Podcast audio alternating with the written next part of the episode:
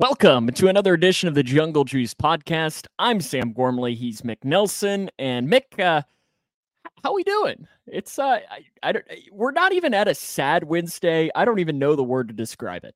Um, I don't know. I feel like a lot of pressure has been kind of relieved from from my fandom, uh, because because of the uh because of the events that transpired on Sunday. I mean, am I necessarily happy about it? No, but there is like a sense of relief. Uh, that I don't know. I don't have to put myself in any high stress sports situations for a while. So yeah, um, yeah. There's there's no question about that. I know I shared with you too that uh, there was I have a wedding of a good friend that is coming up here in it is next Saturday, so in ten days, which is one of the potential playoff wi- uh, windows. And I was really stressing because I'm like, I can't miss the wedding. Mm-hmm. But if if it's like you know Bengals Bills or something in the first round of the playoffs, and and he's getting married up there, I don't even know the the mentality that I'm going to be in. And knowing him too, he'd probably be kind of stressed with it as well. So luckily, I guess if it's only for selfish reasons, that isn't necessarily happening when it comes to it. But still, overall, disappointed that the Cincinnati Bengals season. I mean, it technically hasn't come to an end because technically there's still another game to be played, but in all reality, the season came to an end on Sunday in Kansas City for the second straight season. Yeah. Yep, uh, they are done. They're done until September of 2024. Coming up on the show today, though, we are we've got a lot planned for you. Is we're going to talk about the Bengals playoff hopes ending. Uh, we'll break all of that down from that game, but then we're going to kind of instead of diving into the Browns game on Sunday, because listen, we don't know really who's going to play for the Browns. Heck, in some instances, we don't know who's going to play for the Bengals at the same realm. We're going to talk a lot more big picture. So we've each come up with five items. So for myself, I've come up with the five questions I'm asking heading into the offseason. And then Mick has five season takeaways as a whole for the Cincinnati Bengals coming up for it. We'll also we'll touch a little bit on that Browns game and breaking that aspect down and everything you'll need to know for that. We'll have our picks. And everyone wants to know, Mick, your keys to the win on Sunday for the oh Bengals and the Browns. I don't know if you've come up with that quite yet, but uh, we get to uh, wait until the end of the show for that. I don't get hurt. disclaimer right now. I have done none. I've done absolutely no previewing of this Browns game. So you at least know who's starting at quarterback for the Cleveland Browns. We'll talk yes. about that name a little bit later on in the podcast. We do want to make sure that we give our good friend Josh Isles over WDN today. I thank you for streaming on his page. Make sure to follow us on our social media channels as well. We are on Twitter. We are on Facebook. We are on YouTube. We're on all of the different ways for you to join us. Uh, appreciate you tuning in today. And I think, you know what? Before we dive into the Chiefs, let's at least talk about this because I think it's a perfect uh, transition into once we throw the comment up. Uh, the Bengals lost to the Chiefs. That happened. It's on. We can talk about it. But it does finalize the 2024 schedule for the Cincinnati Bengals. Mick, are you ready for this? You ready for the games that you're going to be watching for here in the 2024 season? The home schedule. I know the, these go, three are going to surprise you. These three are going to surprise you. They're going to host the Steelers, the Ravens, and the Browns. I know that blows your mind that that's going to happen. Uh, you didn't didn't see that coming, did you? Nope. They're going to host the Broncos. They're going to host the Raiders. So that's their AFC West. They will host the Eagles and the Commanders. That's their NFC East. And then they will host the Patriots because the Patriots finished in fourth in the AFC East. Going on the road, obviously going to the AFC North teams at the Cowboys, back to Kansas City for the Chiefs, at the Chargers, at the Giants, at the Panthers, and at the Titans. Those last two were aspects for the uh were because of last place finishing in that. So just like that, like said here, the fourth place schedule does at least bring some semblance of optimism, at least in my realm. Yeah, yeah, uh, that's uh, that's the beauty of placing in fourth place. Get a fourth place schedule. Now, I will say and I've I've voiced this concern to you or with this opinion to you so many times. You're probably tired of me hearing it. it makes no sense. It makes no sense that we get the home game against New England because we played Buffalo this year. We both placed first last year in our respective divisions, and we're not playing the AFC East in 2024. So, in theory, the AFC East team that we're playing next year, the Patriots, should be away, and the Titans game should be at home. So, I I got to throw that out there. It makes no sense to me. Those should have that should have transitioned to an away game this year, and then the South game should have been at home. I'm not sure why the schedule makers decided to just uh, flip flop like that. They usually stay pretty consistent on that, I think. But I'm done with. Yeah, I mean, but then again, like it's said here, I mean, Kansas City had to come to us back to back years. Buffalo's had to come to us back to back years as well. well so yeah, I'm not even talking to, about that. I'm some... just talking about like. Oh, well, and I... well, so with Kansas City, like back to back years, it makes sense, right? Because one is the AFC West rotation, mm, and yeah, one is AFC first place. place. Yeah, Correct. so that that's different. Like this is a this is with the with the placement of the uh, of the rotationals there. Uh, I don't know. I just it's not that yeah. big of a deal, but I it irks me because this will be the fourth straight year, Riley, that the Bengals have played at the Titans. Uh, now, obviously, one of those four was in the playoffs, so I don't. You can't really count that with that. Is it? The, is, uh, yeah, it will be the fourth straight. Yes, because yeah, they played there last year. You know, in November, right after Thanksgiving. This year, in a game that we don't need to talk about. Uh, and then they head back there next year in in Nashville as well. So there's a lot to, to like about. I I at least enjoy, and we're gonna we'll have a show coming up in May or April or whenever it might be where we're probably gonna like create our own mock schedule and maybe we can figure out some game Ooh, that's a good idea for a show. You know, there we go. We're, we're gonna we're gonna do like a game and see who can get the most right in each individual week, and maybe we get bonus points for picking primetime games right. Uh, there we go. There's a show idea for like first one in May. Uh, we yeah. can talk about because the schedule usually comes up. Um, so I'm I'm excited. I, I always enjoy that. I mean, looking at this too is prime time.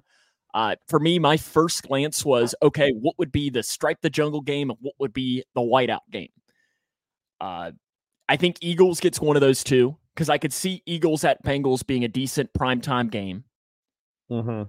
But then, like Patriots at Bengals screams Thursday night football. I, I I don't know why. It, it just it that feels we like said a, that about the Texans game this year, and that just got thrown into a one o'clock time slot. So I'm correct. Not...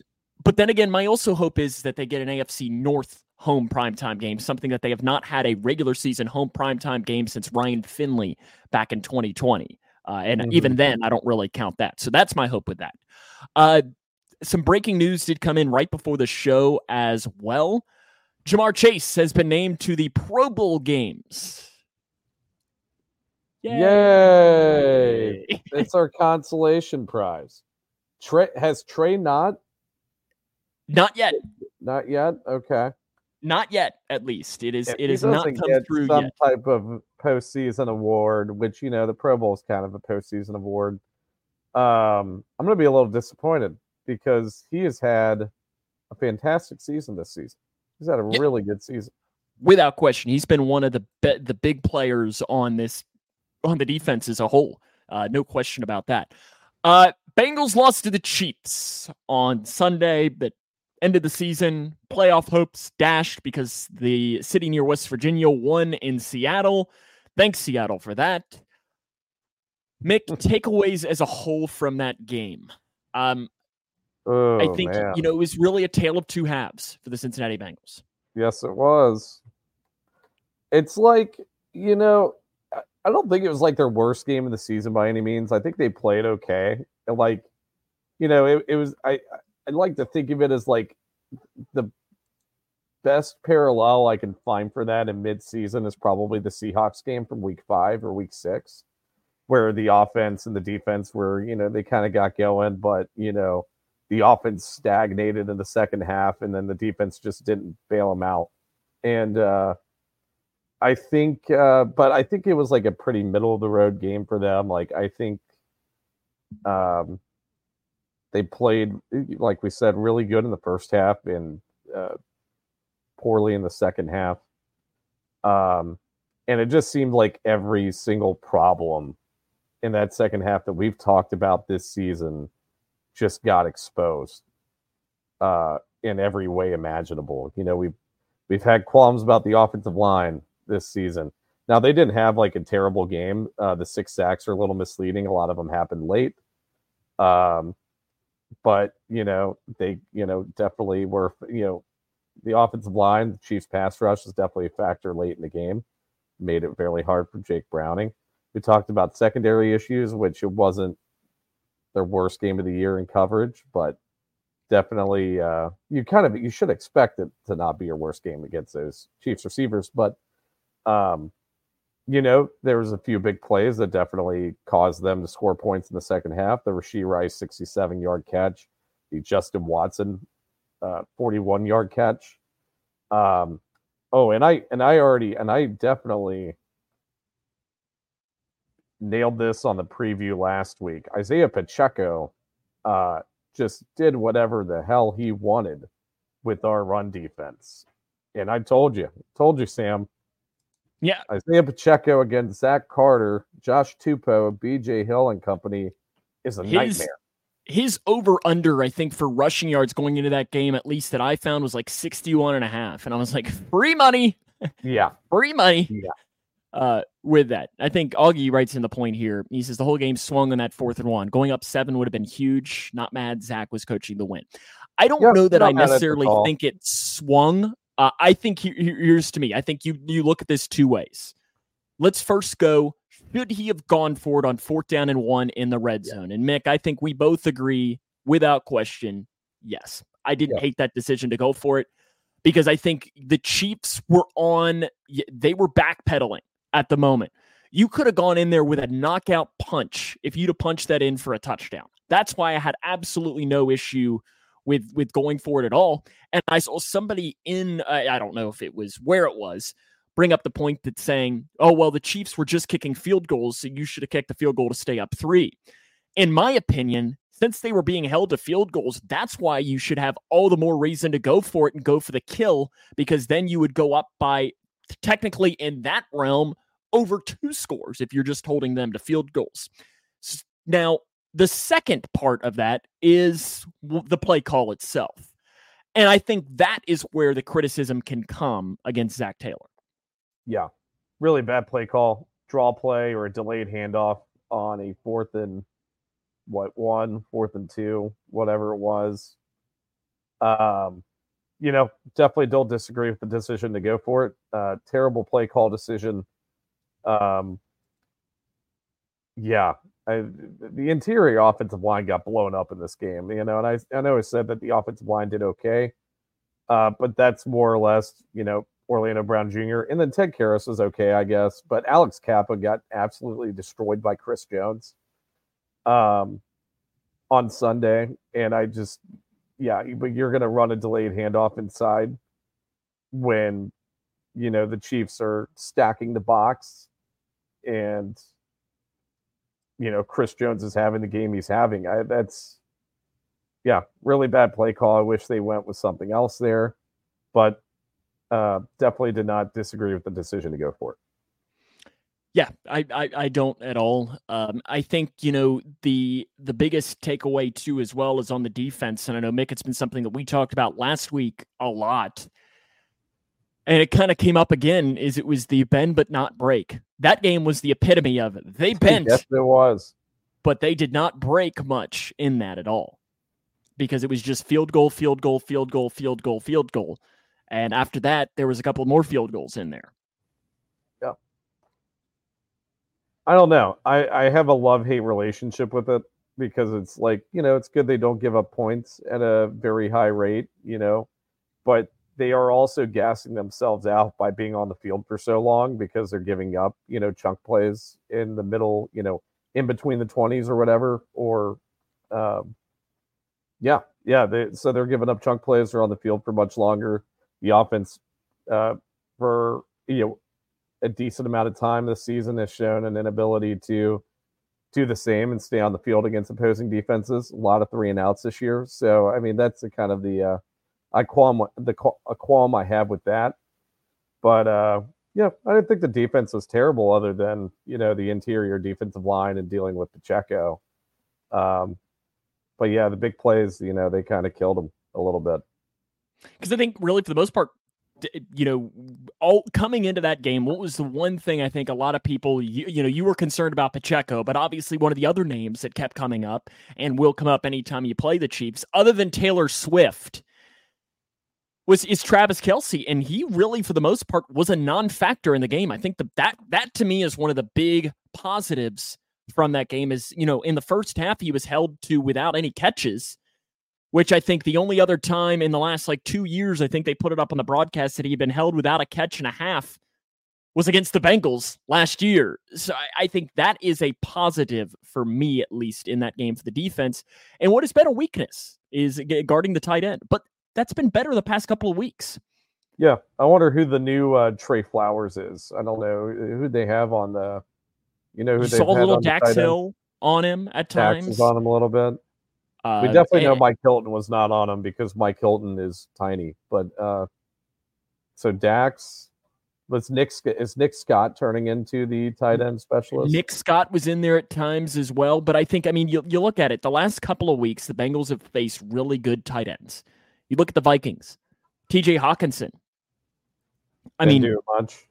No, uh, uh, Freiermuth really didn't do uh, do, yeah. do anything at all. Really, uh, now he did obviously the the previous matchup, but I think you're mm-hmm. at least seeing if you're wanting to take a positive from this game is maybe they found something at least in that realm of slowing down the tight end, which is important because I mean, you, you look and I mean the tight end position is becoming more and more important and is only going to get better and better. I think in this league, you're yep. finding a lot more just really really good young tight ends in this league. The new core is coming the Kelces are on their way out, but you've got this young, nice guy, and then you got a guy in the draft coming who might be better than all of them. Yeah. Uh, as far as the other one, I mean, we talked about the you know the second half struggles the offense. I mean, the first half, the offense looked great. I mean, with yep. a backup quarterback, they were driving the ball against Chiefs defense that is pretty solid. They were running the ball with success. Uh, they were, I mean, passing with success, quick hitters, and so on. But then in the second half, uh, it can be a little bit misleading because they ended up falling behind, which allowed for that pass rush for the Chiefs just to tee off and just keep on pressuring and pressuring and pressuring. But I think as a whole, the offense was good in the first half, and I think disappointing in the second half. Yeah, yeah, it, pretty much the what I was saying earlier. It's a lot like that Seahawks game from uh from October uh, Browning had a pretty decent game, went 19 of 34, uh, 197 yards, touchdown. Uh, didn't have any turnover worthy plays in that game, which is uh, which is a huge plus because he had five of them against the Steelers last week. Uh, average time to throw 3.33 seconds per drop back, which is way better than uh, the status quo has been for the season for Burrow and Browning. Um, you know, and I think if Ja'Marr and T weren't obviously injured, um, I think the offense probably could have looked even better, or pro- not he probably definitely would have looked better. Uh, Ja'Marr was held in check. He only had three receptions for 41 yards. T only had a reception for 19 yards. Um, Boyd had what two for 29? I didn't even bother looking at Boyd's stat yeah. line. Uh, but uh, the only reason I know that is because he was in a parlay that I'd set because his number was like 32 and a half. And I felt somewhat decent for some reason that he'd be able to hit that. And I was just a little bit you, short. You would think that, yeah, you would think it would, he would actually hit that just because uh, Ja'Marr was playing injured going up against L'Jarius Sneed. Trent McDuffie probably would have been matched up on Higgins, I would think. Uh, don't know who they would have matched up on Boyd, but yeah, it, he didn't end up really doing much. Uh, you know, they used they utilized the running backs quite a bit. They ended up having six total targets um, in the game. You know, Mixon had four receptions, 22 yards, and a touchdown. Uh, looked really good as a receiving back. Chase Brown made a few nice plays. Um, yeah, so I think if Ja'Marr and T were in, the offense would have looked a lot better than what it did. And it's not like the offense had a terrible performance. It wasn't a great performance by any means. Uh, definitely, I would say the definition of a mediocre or middle of the road performance for them.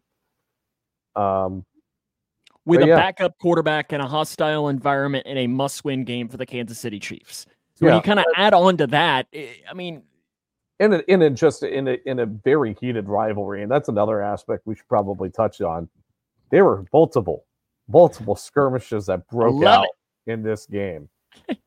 um, Ja'Marr I, Chase looked like he was going to have his Yasiel Puig Amir Garrett moment uh, in the second quarter, and I totally thought he was about to get ejected. I, I was thinking AJ Green on Jalen Ramsey too, you know, kind of thing. But yeah, even with uh, Ja'Marr, it did kind of look like the Amir Garrett thing where he was about to fight them all all at once. Yes. I think to me, I made the comment, and I think it's accurate that uh, Kansas City Cincinnati is the best non divisional rivalry in the NFL right now. And mm-hmm. I'm not sure it's close. I know I saw I made that comment, and somebody that I know said Cowboys Niners. I said, no. yeah, that's that's that's oh, not no. like that's not a like, bad. I would think Bills is... Chiefs would be close. Like I think Bills Chiefs would be somewhat close, or you know, that's really the only thing I can. Yeah, but of. I think it is it is without question, and it's getting up there with some of the the biggest divisional rivalries as well. Augie writes in and says, "Now is Browning an RFA or unrestricted? I'm under the impression that he's restricted. He is what is called an exclusive rights free agent, which." pretty much just means that the Bengals have to pay him the bare minimum next year, and he's a Cincinnati Bengal. So how long is that in effect for? One year. One so they year. get him, I think, out of that from one year, and then I, I, I'll be honest. I know in our show here in these next couple of weeks, we're going to be diving deeper into each position and so on, and what the contract situation is on all of these, and we'll talk a lot about that Jake Browning contract because it's really interesting because I know Mick, as we were talking about uh, a couple of nights ago, his uh, his average value, you know, is projected to be if he would be like a free agent, he would be getting what about five million dollars as a backup mm-hmm. quarterback. So that's that's about four million dollars the Bengals get to save against the cap, and for a team that it's a big offseason for them, I think that's that's huge. For those four million dollars could be spent a lot of different ways. As far as you know, it could be a player, it could be a little bit here, a little bit there, a little bit there. Uh, mm-hmm. Uh, it'll be interesting though with with Jake Browning. Um, any other takeaways, or you, do you want to jump into your more bigger picture season takeaways that you have that I don't know what they are, and you don't know what my five questions are? I'm assuming we're going to have some overlap because I'm sure that the takeaways are questions, and the questions are takeaways in some instances as well. Yeah, I'll give a I'll give a couple of shout outs in uh, good in in good faith and in bad faith here. Uh, good good faith shout outs here going to Trey had a decent game. Uh, obviously had the strip sack. Hilton, Mike Hilton, and CTB were both exceptional in, in coverage. You could kind of tell they were missing CTB there.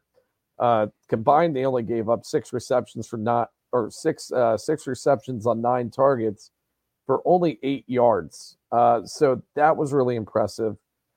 Um, bad things, bad things, bad things. Hill and Hubbard were non-factors uh, in the pass rush, and uh, I think I'm I might be in the category of starting Myles Murphy or giving him a lot more snap. I think it should be a 50-50 snap share between him and Hubbard next year.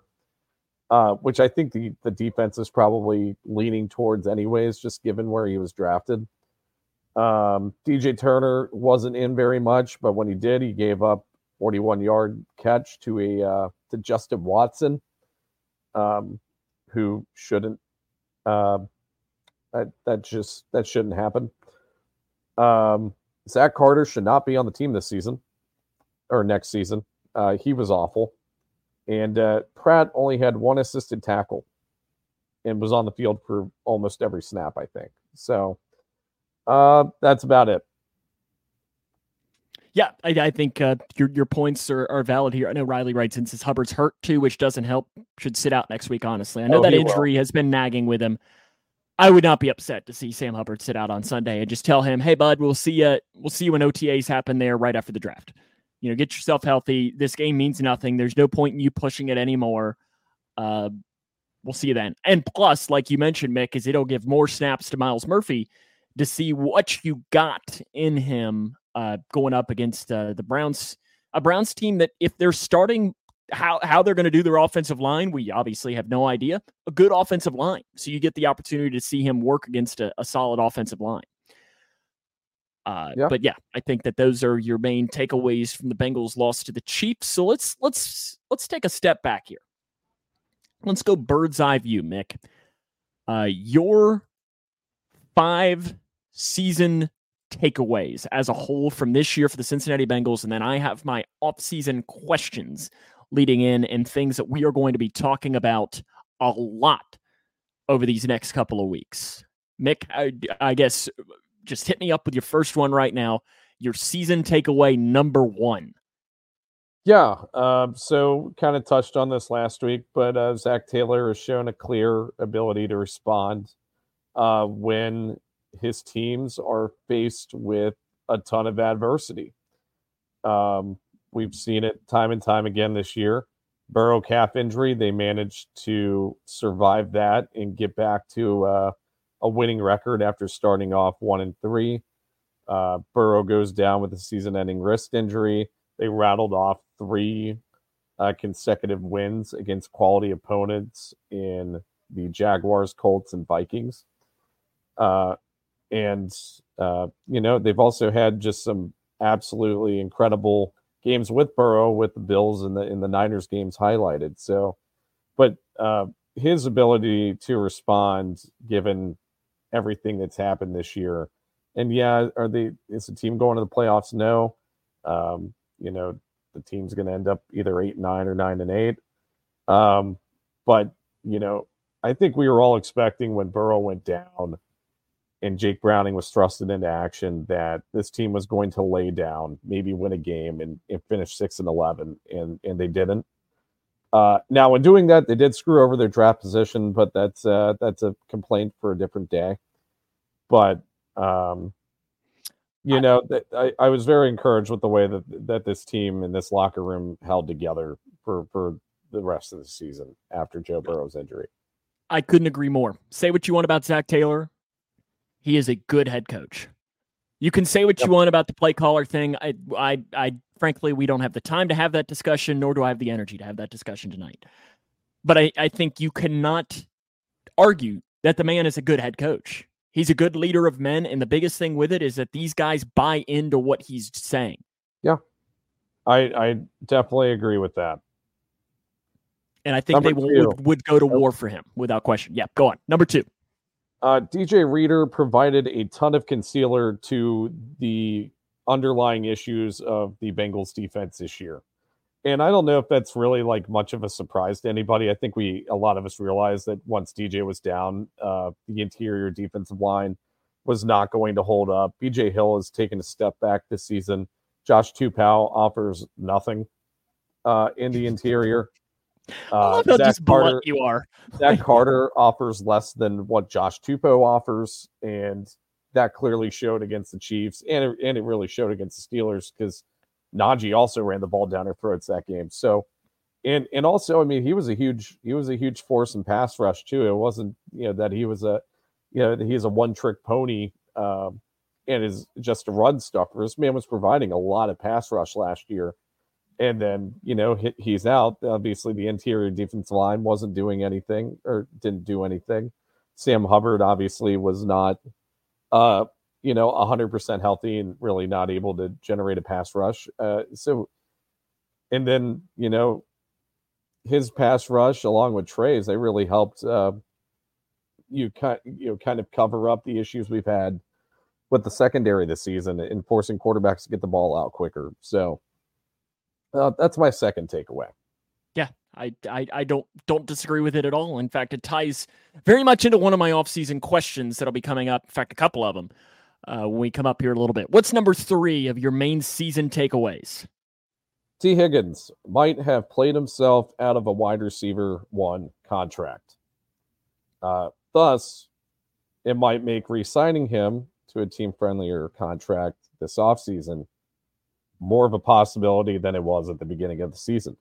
Tee Higgins has had a, a, a crappy year.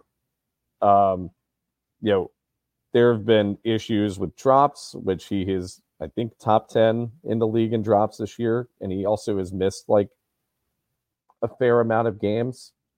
Uh, he's had issues with OPIs. He hasn't been getting much separation. Um, and also on top of that, and and I think this is an argument maybe to be had. Um, Tee might be in the injury prone category. Uh, now he hasn't had a season-ending injury or anything like that. Actually, he might have in 2020, but it might have came late.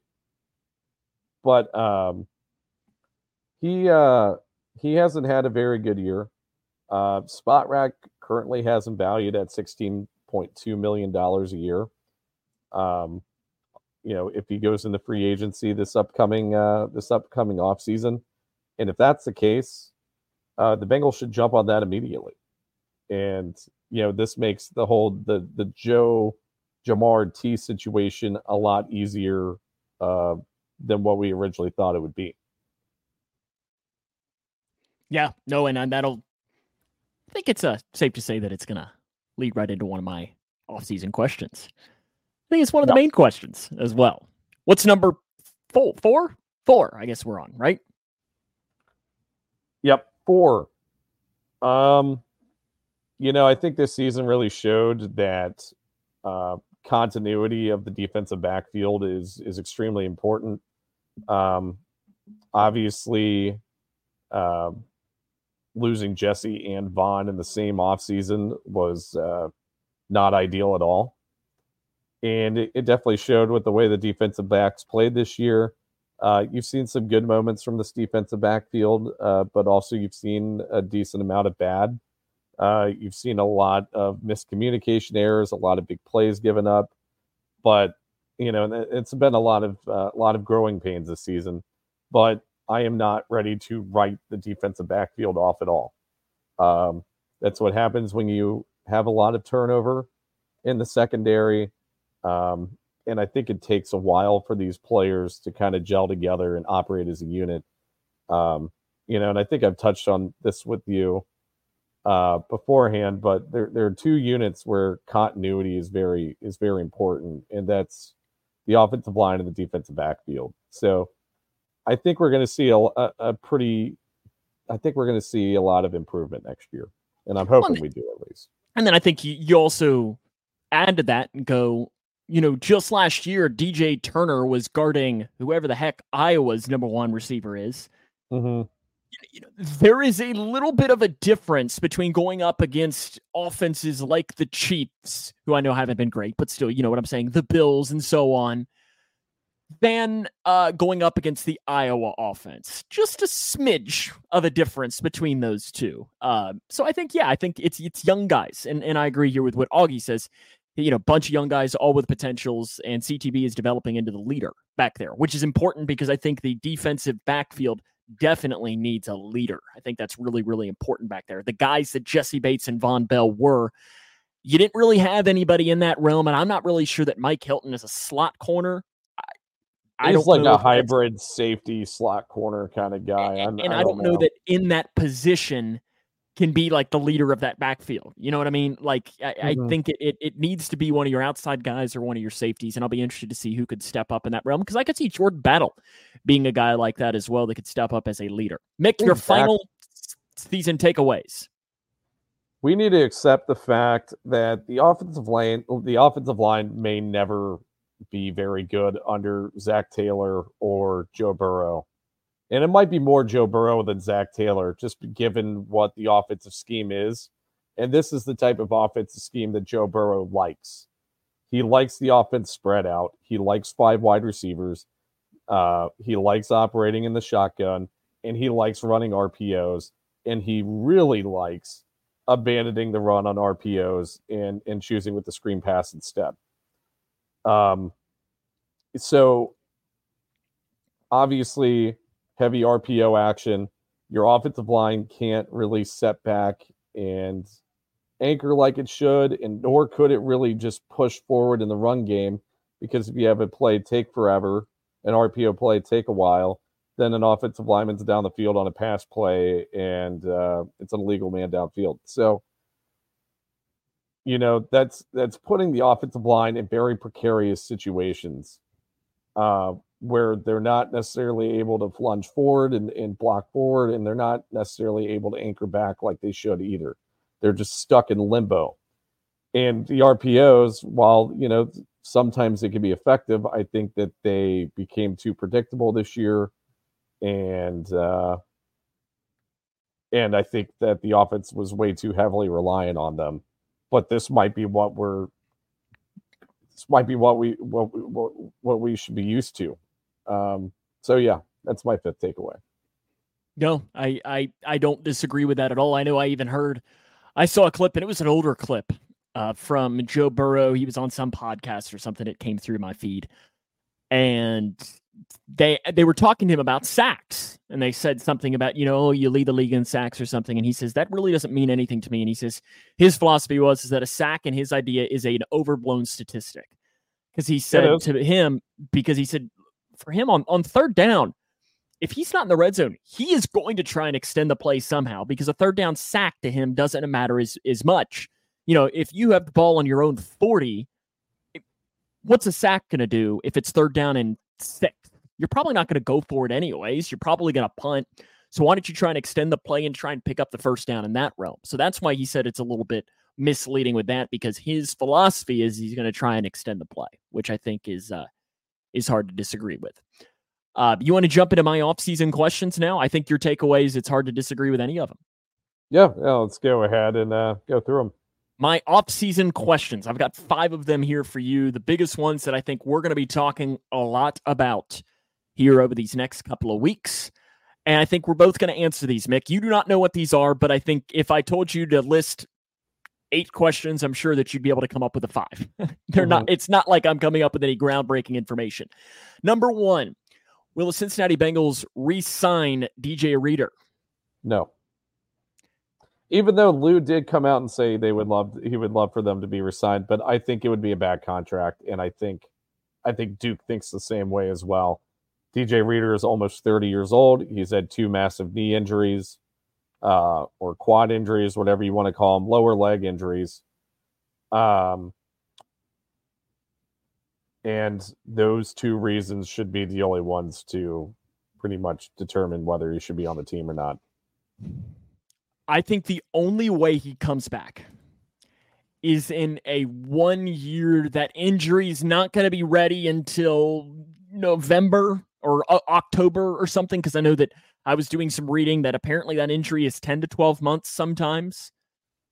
That to me is the question is is you know, do you sign him back to a one year seven million or seven and a half or something like that. It's the one year prove it for him to say, yes, I'm good. And then he gets paid again next off season because I don't know that any team is going to jump in there and give him three or four years coming off of his second quad injury, now one on each leg for a 30 year old defensive, you know, middle defensive lineman.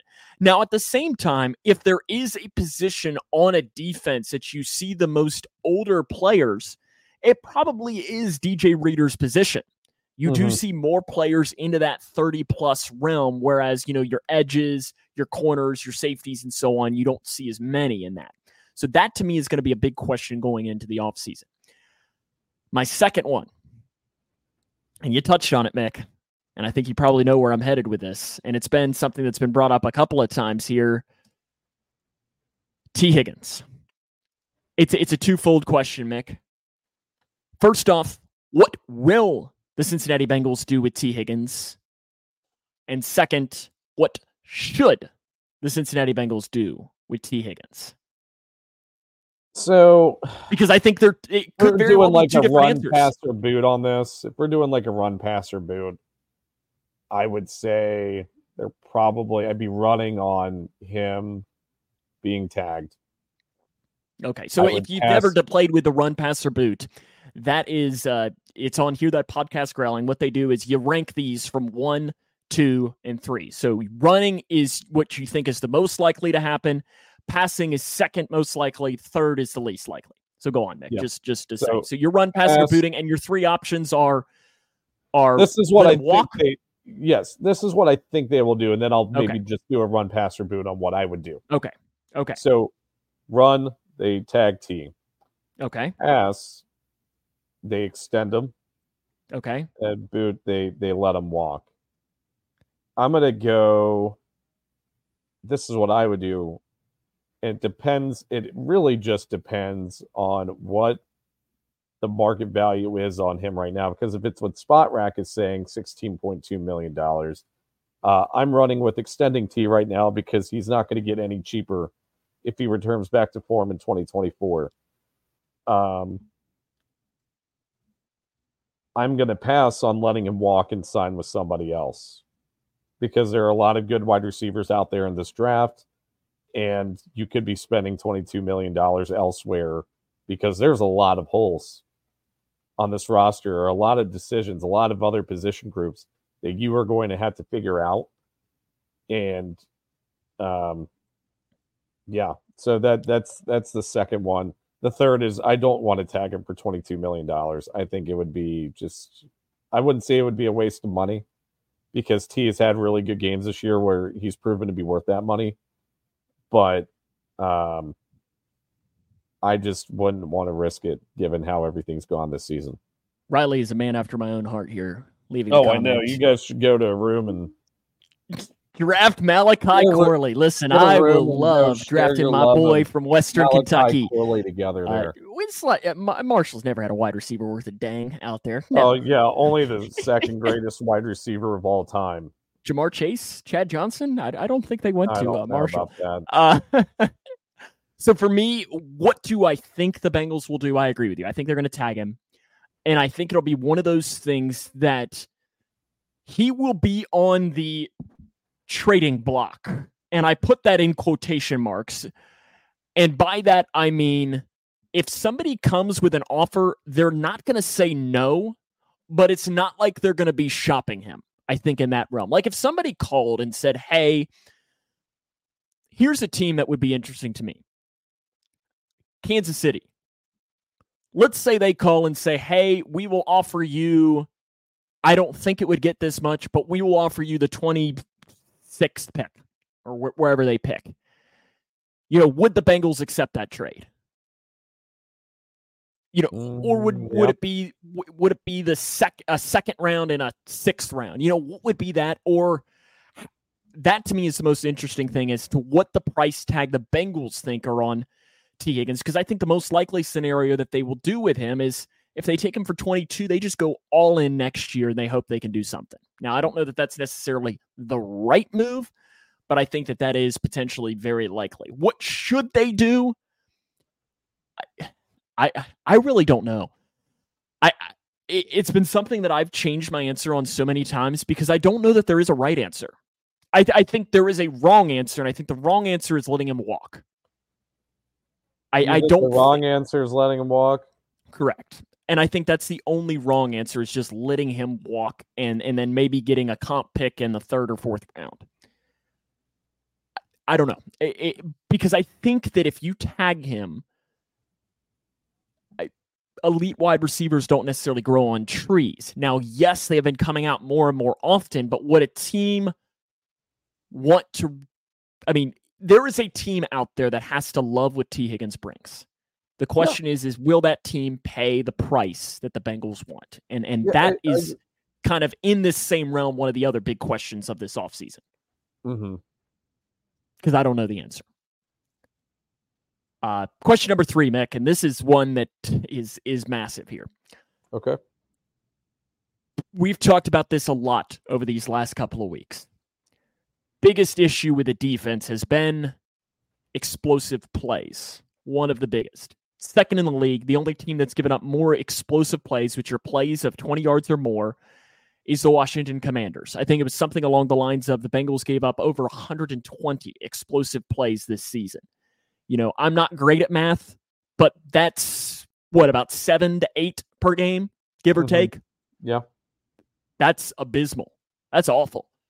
Yeah. Can that be fixed in one off season? I think it can be. Um, we've touched on know. this before. We've touched on this before. The defensive backfield's really young.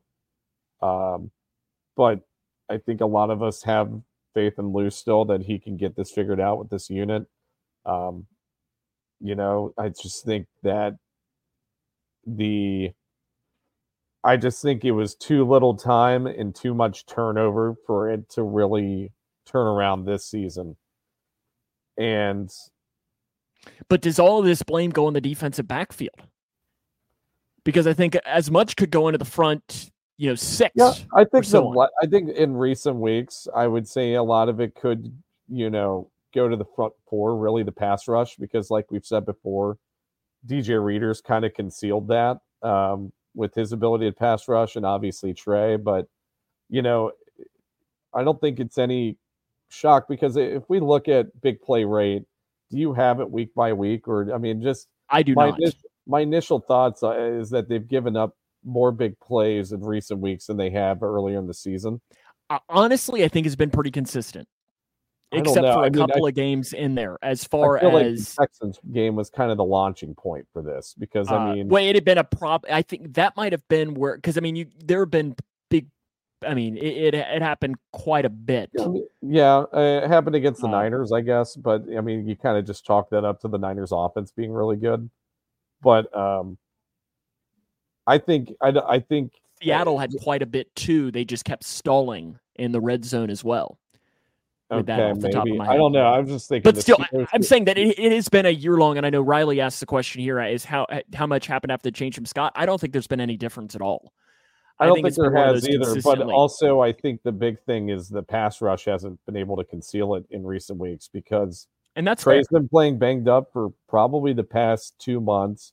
Same with Sam Hubbard. Um, DJ Reader obviously being out the last two weeks has been a nightmare. Uh, really, I mean, and Trey still your Trey still had pretty good production, but not nearly at the same rate he did before he uh before he got injured against the was that the Bills or the Texans? That was that was one of the two. Trey but, got yeah. hurt Texans because it was leading into the Ravens game. Yes. Okay. So yeah, I I, I don't think there's any uh I think that was a big thing is that the lack of pass rush exposed the coverage a little bit. But still, the defensive backfield's really young. You could tell that there were, you knew there were going to be growing pains going into the season. Now, I didn't think Dax Hill was going to be as bad as he was because he really hasn't had that good of a year. But you've seen a lot of promise in Jordan Battle. You've seen a lot of good out of CTB. Uh, DJ Turner, I think he just has to work on his physicality at the at the catch point. But if you've noticed, I mean, he's stayed with receivers, you know, pretty well. Uh, his speed, his speed's very good, but he just hasn't been able to outbody the other receiver, and then they just end up getting a really big pass play out of it. So I think you know the more experienced DJ Turner has, um, you know, in in the in in those types of situations, I think he can only get better at it. Um, so yeah, I think it could get fixed next year. I, I, I would kind of expect it to look a lot better than what it did this year. It's hard well, for it to look any worse. Yeah, I was gonna say it can't look much worse, and if it doesn't, I mean, you're you're you're. It doesn't matter what your offense can do if you're continuously giving up big plays with if. It, if it uh, doesn't uh, lose, gone after next year. Yeah. Oh yeah. With, without question. Without question. That, because at some point you're going to have to place some blame on somebody, if anything else, as a scapegoat or something. Speaking of that, and more of a broad, but I think there's one specific name that can probably be tagged to this. Will there be any assistant coaching changes? on the Cincinnati Bengals because I think there's a couple of options. I think the the obvious most one that we've talked the most about is offensive line Frank Pollack, um, and I think that I think it's probably time to get some new blood in there, regardless.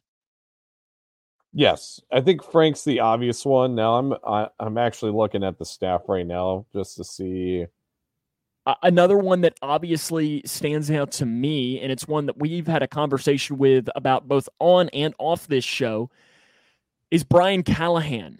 And what I mean by that is Brian Callahan potentially becoming an attractive head coaching uh, candidate. Now, will he get a job? I, I don't know, but I think that he is far and away the Bengals' most likely uh, candidate as far as a head coaching uh, on this staff. Now, if he does not leave, I think the Bengals will be looking for a new quarterback coach because I think Dan Pitcher, who is their quarterback coach, will leave to go be an offensive coordinator think, somewhere else. Dan Pitcher last year gave an interview to the Tampa Bay Buccaneers and didn't end up getting the job.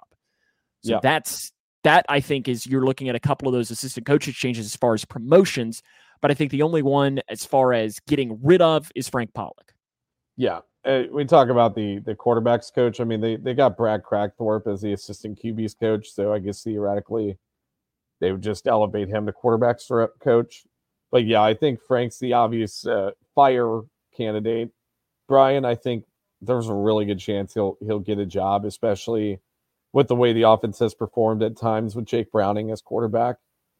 Um, looking at the others, I wonder if I wonder if they should really take a hard look at Marion Hobby. Um, because he's the defensive line coach, by the way. Yeah, Marion Hobby, uh, who they signed, I guess, two two or three seasons ago. He was not an original Zac hire, but he was a second wave of yes, Zac. He came in 2021 um, from the Dolphins.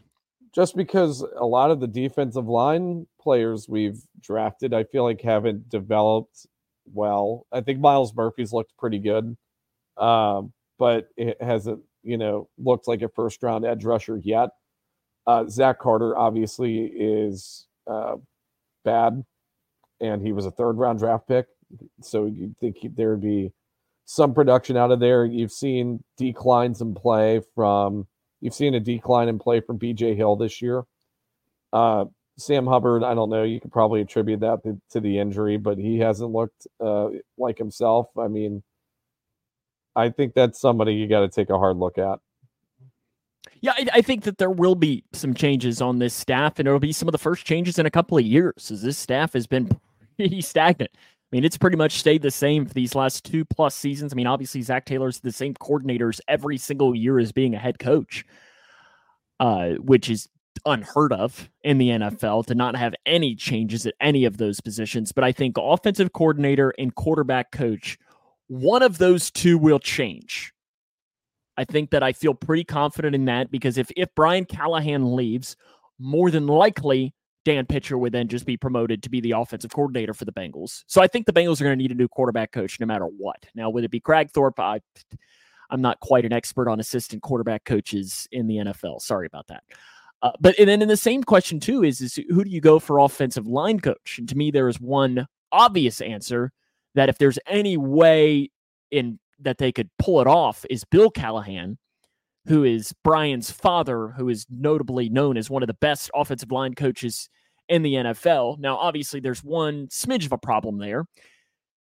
He's the offensive line coach of the Browns. And obviously, the Browns probably aren't just going to let him walk out the door uh, because of a con, you know, or whatever it might be. So I, I don't see that actually happening unless he would, you know, I, I don't know.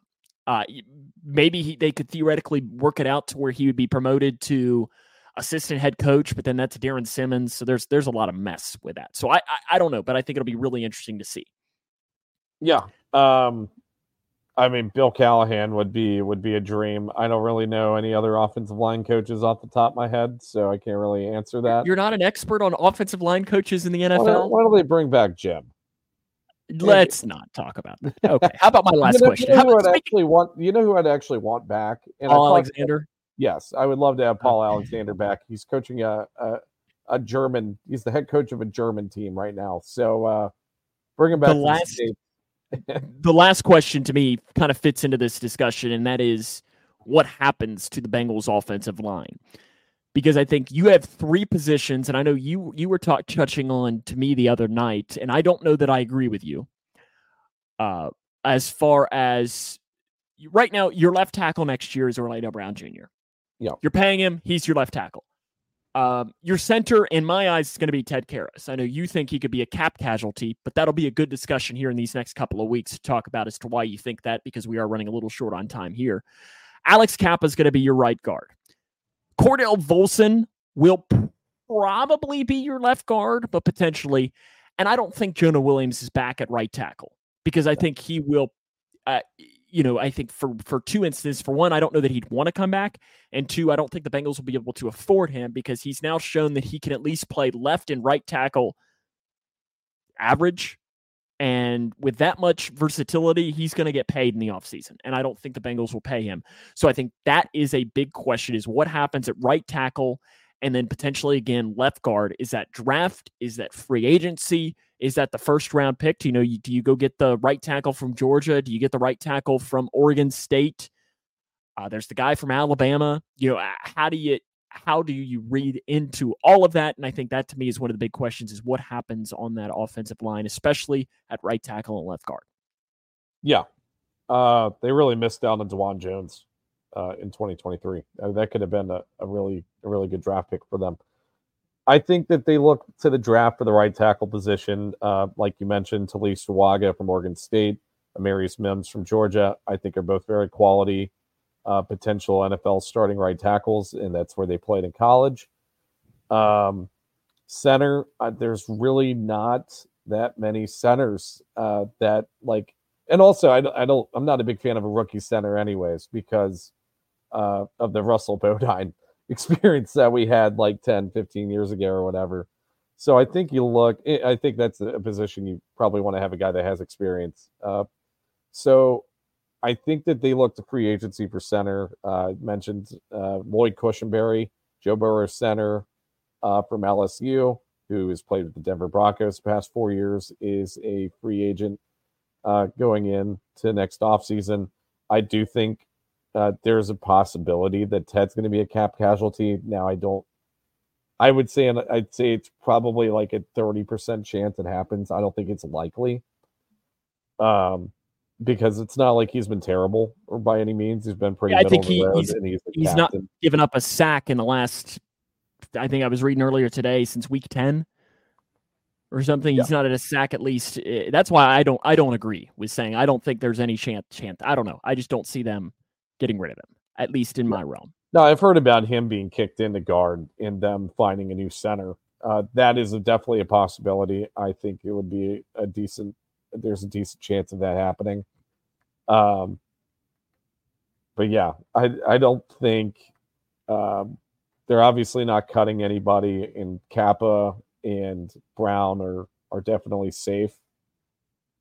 But uh, yeah, there's there's there's a lot they could do with this. So yeah, it, will be very interesting. Those are my five off-season questions and really topics that I mean, between your season takeaways, Mick, and my off-season questions, those will be topics that we will talk a lot about over these next weeks and months as we are, you know, just about two months away from free agency. I, I think free agency, you know, starts mm-hmm. around your birthday every single time, you know, in that realm of that first week in March or so on. The best birthday present ever. Uh, well, my birthday present back in 2020 was Vonn Bell. He signed on my birthday, which I was very excited about. Not it turned bad, out to be a pretty good sign. gift at all. Not a bad birthday gift. I won't say where I was. I can tell you off air as to where I was. I remember exactly where I was when I found out. Um, how about let's at least touch here since we're running a little bit short on time. The Browns and the Bengals close the regular season on Sunday at Paycor Stadium. Be on CBS at one o'clock. Tom McCarthy, James Lofton, Jay Feely, and Tiffany Blackmon. This is how you know this game's going to be garbage. the official. Are you ready for this, Mick? I guarantee you've never heard of this man in your life. God, it's not Brad, whatever his last name is. No, right? he's this actually doing the ruined. Steelers game. He's doing the Steelers. He gets another primetime game on Saturday. He's doing Steelers Ravens, which is kind name? of funny. Allen? Brad Rogers. Brad, Brad, Brad Allen. Brad Allen. Brad Allen. Yes. God, Alan, what an awful situation. Alan Eck. Alan, Alan Eck. Eck is the official for the Bengals game. The Bengals in games he has officiated zero and zero. This is oh, his first never, year as a head ref. Done... Oh, okay. His first year as a head ref. He was the umpire though for both of the Chiefs' home games last two years. So he's at least got, I mean, and there's been more opportunities for him, but I at least mentioned that. The ruler of the jungle on Sunday, Mick, is everybody's good friend, Tony the Tiger, Tony Brooks. Bengals fan of the year will be leading the team in that. I know I was reading, you know, season ticket members. I don't know if you know this, Mick. Uh, season ticket members, when you walk into the gate, if you get your ticket scanned per account, $25 gift certificate to the pro shop. Awesome. Oh, hey, that's a, that's uh, pretty good. Yeah, I and now I know that from what I understand is that is going to be like you have to use it in like a two week period well, or something, but still, yeah, you get that. And I know that they were supposedly going to be giving away some more stuff throughout the game as well. Uh, as far as previewing the game, Mick, Jeff Driskel, old friend, is starting at quarterback for the Cleveland Browns. I'll be honest, had no idea he was on the Browns until noon today. I don't know if he had any, any idea he was on the Browns either. Uh, has he been on their practice squad, or was he? A, That's kind of what I, I, had meant to go in and look and see. You know, I'm looking it up right now. That was one of those names that I was like, oh, I he remember was on the you. Cardinals. I remember he was on the Cardinals practice squad. Yeah, he was on the Cardinals this year, and he must have gotten cut or poached recently. Um, December the 29th, he was signed off oh, of the practice squad. so he is he is really correct. He was on fr- last Friday. He was signed off the practice squad to be uh, the starting quarterback here for the Cleveland Browns on Sunday. PJ Walker will be the backup. I know Kevin Stefanski said earlier today that he doesn't really expect many of their starters to play. Like I, I'd be, I mean, there's no point in Myles Garrett playing. You know, th- there's a lot of these guys that you're just not going to see play for the Browns on mm-hmm. on Sunday. Because of that, there's really not a lot for us to preview, Mick, because we don't really know what we're going to be seeing from the Browns. No, this is like, you know, this, this is two is, years ago when the Bengals went up there and they'd already clinched their playoff spot. Yeah. Or, yeah, yeah, exactly. Or I, I was going to say 2019 end of the season game against the Browns as well, where the Bengals were 1 and 14 and, and snuck a win in there. Um, yeah, not much to preview. It's going to be nice to see Jeff Driskel back.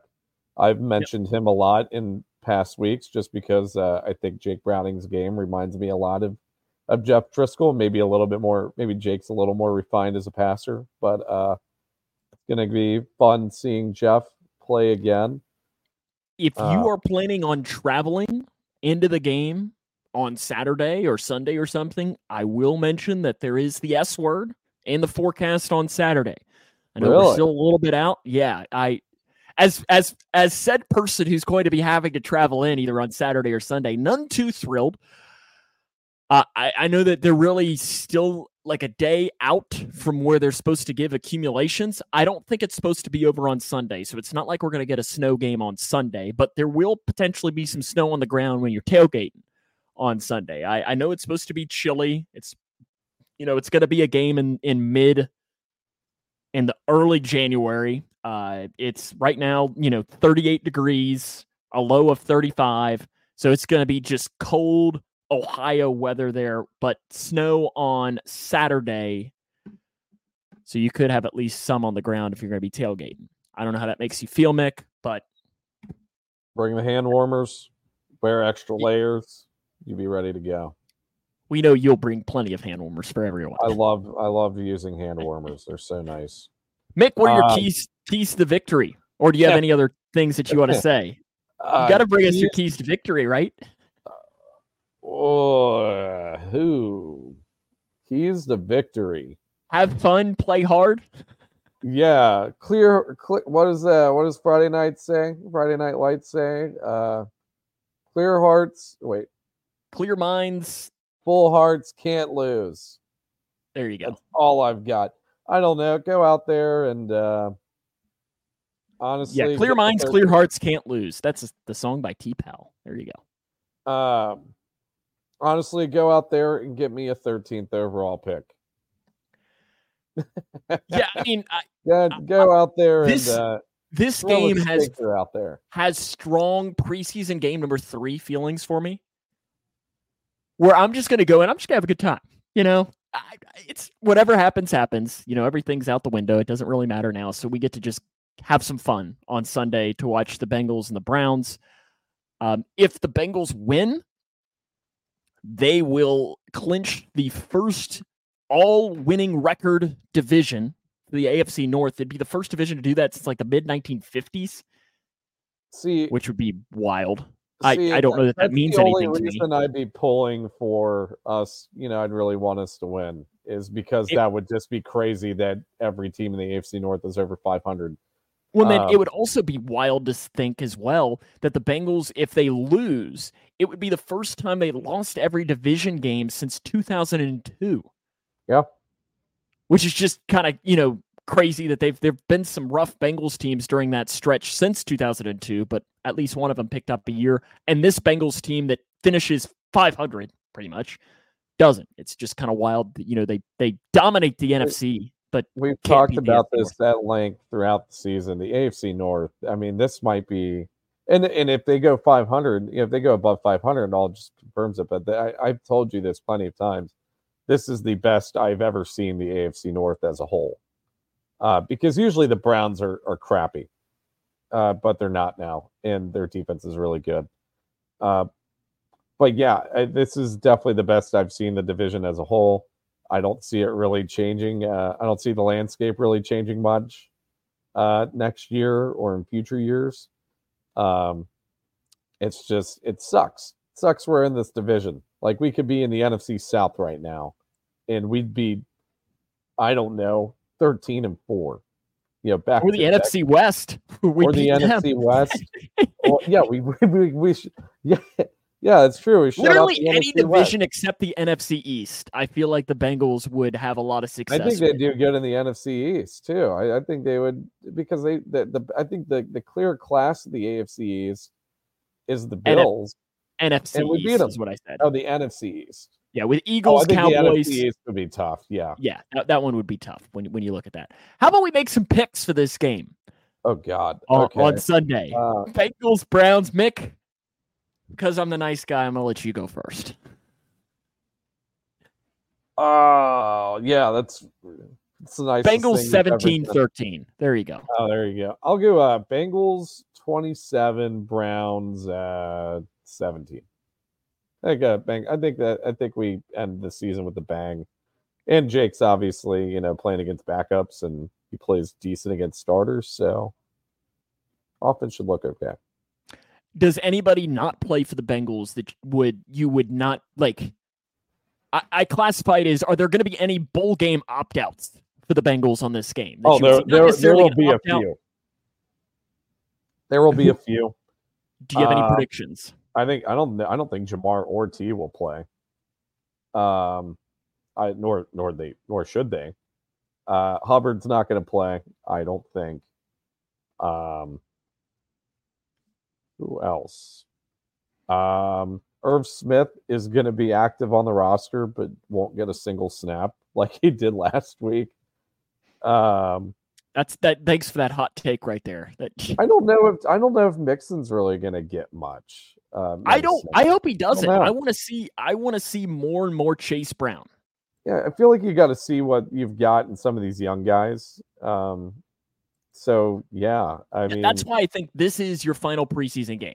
I think you're going to see a lot of that in there, where you just to see what some of these guys got. You're going to see a lot of Yoshi. You're going to see a lot of Charlie Jones. I'm hoping because Charlie Jones we see a lot of card. Charlie Jones this year. We haven't seen him do anything this year other than the week two punt return for a touchdown he said what two catches, three catches, something like that. And yeah, he nothing. potentially could be filling in and being the next Tyler Boyd as a slot receiver. And I don't know that I have much confidence in that. So that is a definite big, uh, big question mark as we move along with that. But uh, Mick, mm-hmm. it's been fun as always. Next week, um, I don't really know what we're going to be talking about. You never really know. I I don't know either. I really, um, yeah. What are we? Because we kind of served this week's show as what was supposed Our, to be next week's show if they didn't make the playoffs. Correct. So maybe we'll dive specifically into the offense next week and go into each position by position and so on. Talk about the free agents and, and dive into that or free agents as a whole. I don't know. We'll we'll figure it out. And what we know is it'll be a I can we say good show? It'll be a show. Yeah, it'll be something you can watch and maybe enjoy. I don't. I'm not going to claim. Yeah, I'm not going to claim that you're going to enjoy it. I don't know. If if anything else, you'll get to read the somewhat comments of Riley James, and what isn't that why everyone is here? They'll or Frank's comments. Frank, welcome yes, back. Frank, like people actually want in a while. Frank, people actually want to hear from. Riley, yeah. I don't know that people actually want to hear from. Yeah, if we're being honest. Uh, but uh, make sure to follow us on our social media channels. We're on Twitter, Jungle Juice Pod. We're on Facebook. We are on uh, all of your favorite podcasting platforms Spotify, iTunes, all of it. Make sure you go back and listen to the show that way. Maybe you're going to be traveling to the game on Sunday. Make sure you listen to our phenomenal voices and get caught up on all of the action as we get you ready for there. We'll be back a week from tonight, Wednesday at 8 o'clock Eastern Time for the next edition of the show. Mick, it's been fun as always. We'll see you next week.